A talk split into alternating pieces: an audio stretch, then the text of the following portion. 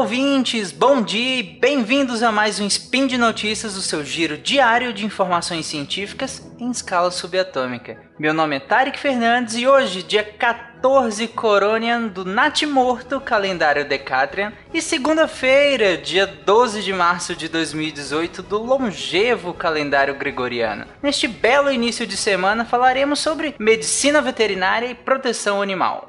E no programa de hoje, pesquisa mostra a influência de guerras na, nas populações de animais selvagens. Leão resgatado em Mossul é transferido para a África do Sul. Crise na Venezuela afeta animais de zoológico. Speed Notícias.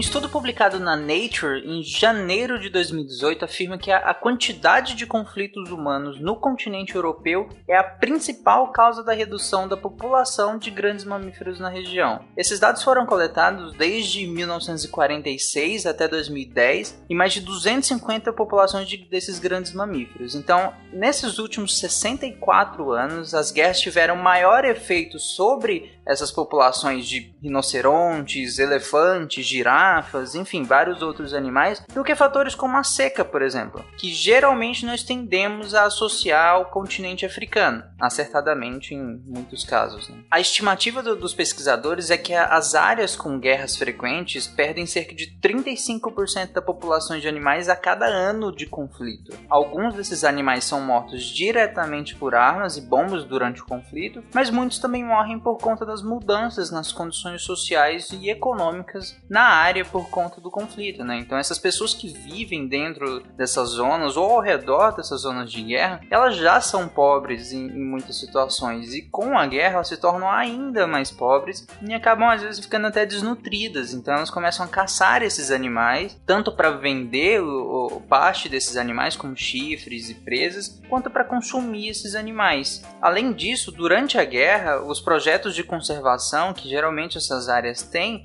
ficam completamente sem dinheiro ou não têm condições mínimas de segurança para proteger esses animais. Então não tem como mobilizar um contingente de voluntários muitas vezes para chegar até esses animais por conta do conflito em si. Então os animais acabam sofrendo. O interessante é que na maioria das vezes essa população, essas populações de animais acabam sobrevivendo mesmo diante de todas essas adversidades. Por exemplo, um, um, grupo gigante de girafas foi morto em uma reserva em Uganda entre 1983 e 1995, que foi durante as guerras civis lá. E essas populações não se extinguiram totalmente. Em Gorongosa, que é em Moçambique, é um bom exemplo de como a, a guerra ela pode devastar né, esse tipo de vida selvagem, mas também é um exemplo da rapidez com que essas populações podem se recuperar, segundo os pesquisadores do estudo. Né? A guerra civil em Moçambique terminou em 1992 e muitos dos animais que viviam em Gorongosa foram caçados pelos soldados e muitas espécies chegaram a praticamente desaparecer dali. Os moradores dizem que, que desapareceram praticamente. Mas felizmente hoje tem uma estimativa de que 80% desses animais estejam dessas populações estejam recuperadas na região. Ótimo. Em janeiro de 2017 foi tirada uma foto de um leão que foi resgatado na cidade de Mossul, no Iraque, durante a guerra contra o ISIS. Agora em 2018 eles fizeram uma nova foto desse leão mostrando a recuperação dele. Eu vou deixar aqui na postagem as duas fotos, de um antes e depois do leão, para vocês verem a recuperação.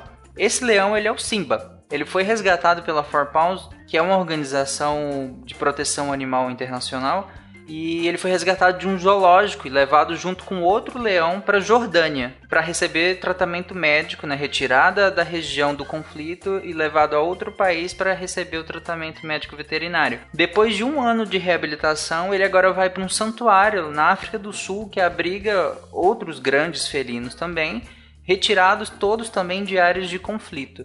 Infelizmente ele não pode ser solto na natureza porque ele cresceu em cativeiro, então ele não conseguiria, não conseguiria viver né, numa região selvagem, totalmente selvagem. Então ele tem que ficar numa, num santuário de preservação desses grandes felinos. O triste é que, segundo essa ONG, mais de 40 animais já haviam morrido na região onde o Simba foi resgatado, seja por fome ou de novo devido diretamente ao conflito, por bombas principalmente na região. E essa é a realidade de muitos animais em zonas de guerra. Por exemplo, a guerra na Síria essa semana completa sete anos. E além de toda a tragédia humana, obviamente, no SciCast a gente inclusive tem episódio sobre a crise humanitária, que inclusive precisa ser atualizado, porque infelizmente a guerra dura até hoje. Os animais também sofrem muito com esse cenário, então muitos são abandonados quando acontecem as evacuações e acabam morrendo de fome também. Além dos, dos feridos diversos né, pelos bombardeios, que, que, segundo um estudo publicado recentemente na The Lancet, é a principal causa de morte de civis. Então acaba sendo também de animais, que os animais muitas vezes estão próximos aos civis, ou estão na, nas regiões adjacentes. Né? Por conta disso, a SARA, que é uma organização de resgate aos animais da Síria, e a Animal Syria resolveram permanecer nesses locais devastados para ajudar esses animais. Então, membros da SARA eles saem às ruas para alimentar, vacinar, prestar cuidados veterinários diversos que esses animais possam precisar e resgatar eventualmente alguns deles. Já o pessoal da Animal Syria trabalha para buscar novos lares para esses animais resgatados em locais distantes do conflito, né, principalmente na Europa. Então, é, é um trabalho sensacional e, e é muito necessário porque muitas vezes a gente esquece, como no meu spin anterior que eu falei que às vezes, a gente não pensa nos animais em desastres naturais, em guerras é o mesmo também. E eles ficam totalmente desassistidos e, e, muitas vezes feridos, com fome, enfim, mutilados. E essas organizações elas acabam ficando no, no, no local do, do conflito para resgatar esses animais. E o legal da Animal City é que além de, de pegar esses animais resgatados, eles ainda acham lares para esses animais, sejam em, em outros países próximos ou na, eh, principalmente na Europa, né? Para esses animais serem adotados. Então é uma iniciativa muito legal que a crise na Venezuela tá horrível, acho que todo mundo sabe. Quem acompanha minimamente o noticiário tá vendo a catástrofe humanitária que está sendo naquele país. Mas a fome, que é um dos principais demandas, não acontece só em humanos e não está afetando somente humanos. Os animais do zoológico têm sofrido muito por conta da crise. O jornal, o jornal Panorama divulgou algumas fotos de dois pumas extremamente desnutridos no zoológico metropolitano de Zulia, que é na cidade de São Francisco, a oeste da Venezuela. Lá, vários animais já foram sacrificados justamente para alimentar os grandes animais carnívoros, como um leão africano, um tigre de bengala, um jaguar, tem várias jaguatiricas lá também, e aves de rapina. E mesmo assim eles estão desnutridos. Então, vocês têm noção, eles estão sacrificando os animais do zoológico para alimentar os grandes carnívoros e ainda assim esses animais estão desnutridos. Por exemplo, os, os felinos, eles geralmente comem 8 a 10% do seu peso por dia de comida, no caso, né? E eles estão comendo uma vez por semana e às vezes nem chegam a essa, essa quantidade. Os pumas da foto, eles eram confinados como os animais de estimação antes, né? Quando eles foram resgatados, foram resgatados bem desnutridos e levados ao zoológico, receberam cuidados veterinários e se recuperaram, ficaram lindos, como eles geralmente são. Mas agora eles estão de novo nessa situação, extremamente desnutridos e tende a piorar, o pior é isso. E não somente os felinos, por exemplo, tem um casal de côndor, côndor dos Andes lá, que é uma ave linda, sério, procurem. Eu, eu vou deixar uma imagem no post dela também. Eles têm 3 metros de envergadura. É um animal exuberante. Eles foram transferidos para lá num programa de reprodução, justamente para salvar a espécie de extinção. Esse filhotinho deles é extremamente frágil, demora a se desenvolver e foi transferido para justamente preservar a espécie. E aí chegou lá, eles estão passando fome. Eles estão há semanas sem comer adequadamente. Exatamente como os grandes felinos também. Esses animais eles estão com tanta fome que os funcionários do, do, do zoológico chegaram a, re, a, relatar os carcarás comendo os próprios indivíduos da, da, da gaiola. E o, e o, mesmo aconteceu com as corujas também. Esses animais estão comendo os próprios, os próprios companheiros de gaiola por conta da fome. A situação é realmente triste e o pior é que não tem tanta previsão de melhora. Afinal, a crise no país só se agrava, né?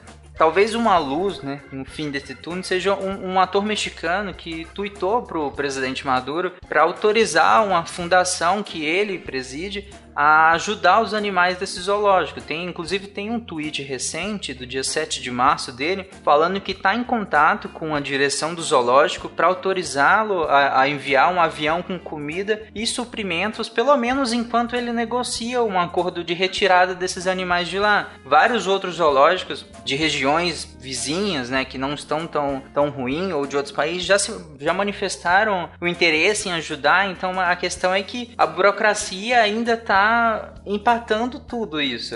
Né? Então esse ator né, mexicano ele está tentando com as autoridades é, venezuelanas retirar esses animais de lá, pelo menos os mais doentes. Ele inclusive fala isso no tweet que ele mandou pro Maduro. Pelo menos os que estão piores, de retirar esses animais lá para receber tratamento médico veterinário. Mas por enquanto ele ainda não conseguiu, então ele está pelo menos tentando enviar um avião com comida para esse zoológico, conversando com a direção do zoológico ali para tentar salvar esses animais. Ele mesmo fala é, é muito injusto sacrificar esses animais que são espécimes importantes para a natureza simplesmente porque você não consegue chegar a comida até eles, entende? Então, tipo, a ajuda dele é muito importante. Tomara que ele consiga isso, né? Eu prometo trazer em spin futuros o desfecho dessa história, por enquanto a gente não tem lá tantos dados sobre isso, mas esses animais não podem pagar pelos nossos erros, eles precisam de ajuda.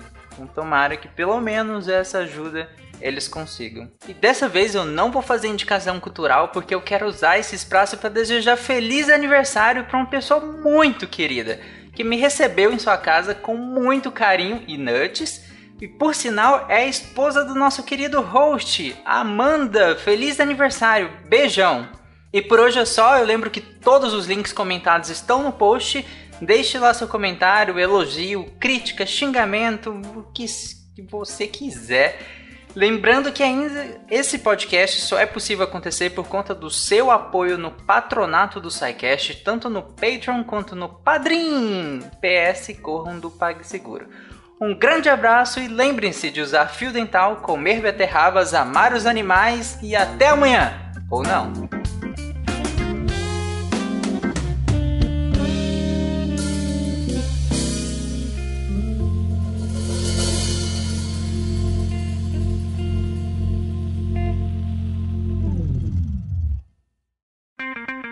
Edição por Felipe Reis.